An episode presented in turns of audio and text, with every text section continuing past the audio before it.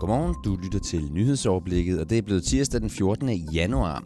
I dag ser jeg blandt andet nærmere på partiet Venstre. Det holder nemlig sit gruppemøde efter en weekend med lidt mere drama, end der plejer at være. Det er også i dag, at ankesagen mod politikens chefredaktør Christian Jensen begynder.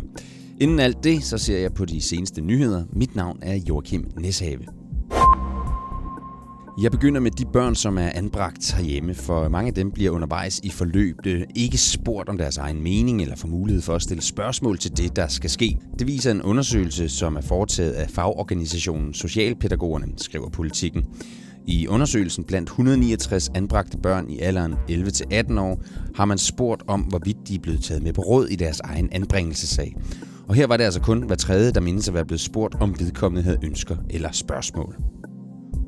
Og så begynder det at se svært ud for de danske håndboldherrer, hvis de skal komme videre under EM. De blev nemlig mødt af et yderst offensivt forsvar, da de stod over for Ungarn i EM-gruppekampen mandag aften. Det overraskede danskerne, der lavede et hav af fejlafleveringer og angrebsfejl i løbet af kampen, der endte 24-24. Nu skal Danmark vinde over Rusland og have hjælp af Island, der skal besejre Ungarn, hvis mellemrunden skal nås. Og det irriterer landstræner Nikolaj Jakobsen. Det er jo ikke sjovt. Øh, det er klart, vi har øh, håbet på noget andet, øh, så det er selvfølgelig rigtig ærgerligt. Når Folketingets partier i dag fortsætter forhandlinger om at begrænse unges adgang til lattergas, så kommer der et nyt forslag på bordet. Regeringen vil nemlig forbyde lattergaspatronerne i samtlige kiosker landet over, det siger erhvervsminister Simon Kollerup. Hvis vi vil lattergas rigtigt til livs, så er vi nødt til at gøre en indsats mod øh, tilgængeligheden af det. Kina er ikke længere en valutamanipulator. Sådan lyder det fra USA i en halvårlig rapport fra det amerikanske finansministerium til kongressen, skriver Reuters. Kina tages af listen som manipulator, da landet har lovet at imødekomme USA på flere punkter, oplyses det. Den nyhed kommer to dage før en ny handelsaftale skal underskrives af de to lande, efter der er blevet forhandlet om den i 18 måneder. Og så kigger jeg lidt fremad dagen, for når klokken den bliver 10.30, så skal Venstre holde sit ugentlige gruppemøde, hvor aktuelle lovforslag og andre folketingsrelaterede emner bliver vendt. I dag mødes man dog efter en weekend, hvor den tidligere næstformand, Arktis-ordfører og medlem af adskillige udvalg, Christian Jensen, er frataget, frataget alle poster, han havde. Det skete nemlig lørdag aften, fordi han til Jyllandsposten luftede ideen om et bredt politisk og økonomisk samarbejde med regeringen. Det skulle han dog ikke have gjort. Formand Jakob Ellemann Jensen fyrede ham nemlig fra samtlige poster med det samme. I dag mødes Folketingsgruppen så, og jeg har spurgt politisk kommentator Jarl Cordua om, hvad der ligger først for på dagsordenen. Man vil jo nok forsøge at afæske formanden nogle flere øh, kommentarer i forhold til det, der er sket her i weekenden. Altså, hvad, hvordan kan den her situation opstå, at man øh, sådan øh, lørdag aften begynder at, at, at fjerne øh, øh, øh et ordførerskab fra en tidligere næstformand og i øvrigt fratage med alle udvalgsposter. Øh, og man kunne også godt forestille sig, at formanden måske har øh, et nyt forslag til, øh, hvem der skal besætte den ledige ordførerpost og, og de udvalgsposter, som nu er blevet ledige. Og hvad angår uroen, der er i Venstre lige nu, så vurderer Jarl Kortua, at Jakob Ellemann Jensens budskab hermed til resten af Folketingsgruppen må være ved at være trængt ind.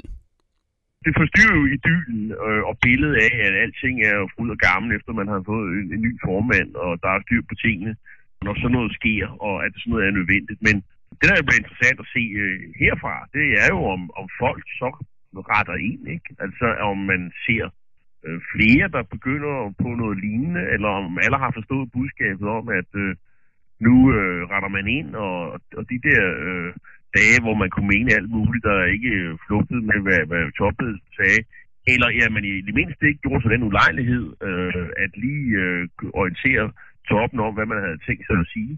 Og i øvrigt lige få et godt råd om, om de øvrigt synes, det var en god idé, at man gik i Jyllandsposten med dette og, og helt budskab altså de dage er slut, og øh, det bliver interessant at se, om alle har forstået det budskab. Sagde altså politisk kommentator Jarl Cordua. I dag kl. 9.30 begynder ankesagen i landsretten om, hvorvidt politikens chefredaktør Christian Jensen skal straffes med fængsel eller ej, for at have brudt et forbud mod at udgive dele af bogen 7 år for PET. Det er den, der er skrevet af den tidligere PET-chef Jakob Scharf. For et år siden blev Christian Jensen idømt en bøde på 50.000 kroner for udgivelsen her, men den dom ankede PET, da det ikke mente, at straffen var nok, i forhold til at man ønskede ham fængslet øh, i minimum fire måneder, ligesom man stadig gør. I en retssal tæt på sidder Jakob Schaff selv og er cirka halvvejs i sin ankesag, hvor han går efter at blive frifundet, efter han sidste år fik fire måneders fængsel for at have brudt sin tavshedspligt som tidligere ansat i PET med udgivelsen af bogen 7 år for PET. En anden interessant og principiel ankesag, der begynder i dag, handler om en 39-årig mand, der i april sidste år blev idømt 6 måneders betinget fængsel for at dele den ulovlige streamingtjeneste Popcorn Time via sin hjemmeside popcorntime.dk. Han har anket sin dom i byretten og landsretten, og nu skal sagen så afgøres i den højeste instans hjemme, højesteret. Sagen her er den første af sin slags i Europa, og kan derfor komme til at danne grundlag for kommende sager, lød det fra anklagemyndigheden tilbage i 2018, skriver TV2 Fyn. Det er også dagen, hvor et borgerforslag behandles om forbud mod privat brug af giftstoffet Roundup, noget som øh, Miljøminister Lea Wermelin har erklæret, at hun vil arbejde hårdt for sker. Og så besøger udenrigsminister Jeppe Kofod Indien. Her skal der ifølge ministeriet tales om klima og grønne løsninger i fremtiden. Der er også høring om ansvarlig forbrug herhjemme. En række organisationer sætter fokus på danskernes forbrugsvaner i en klimakontekst.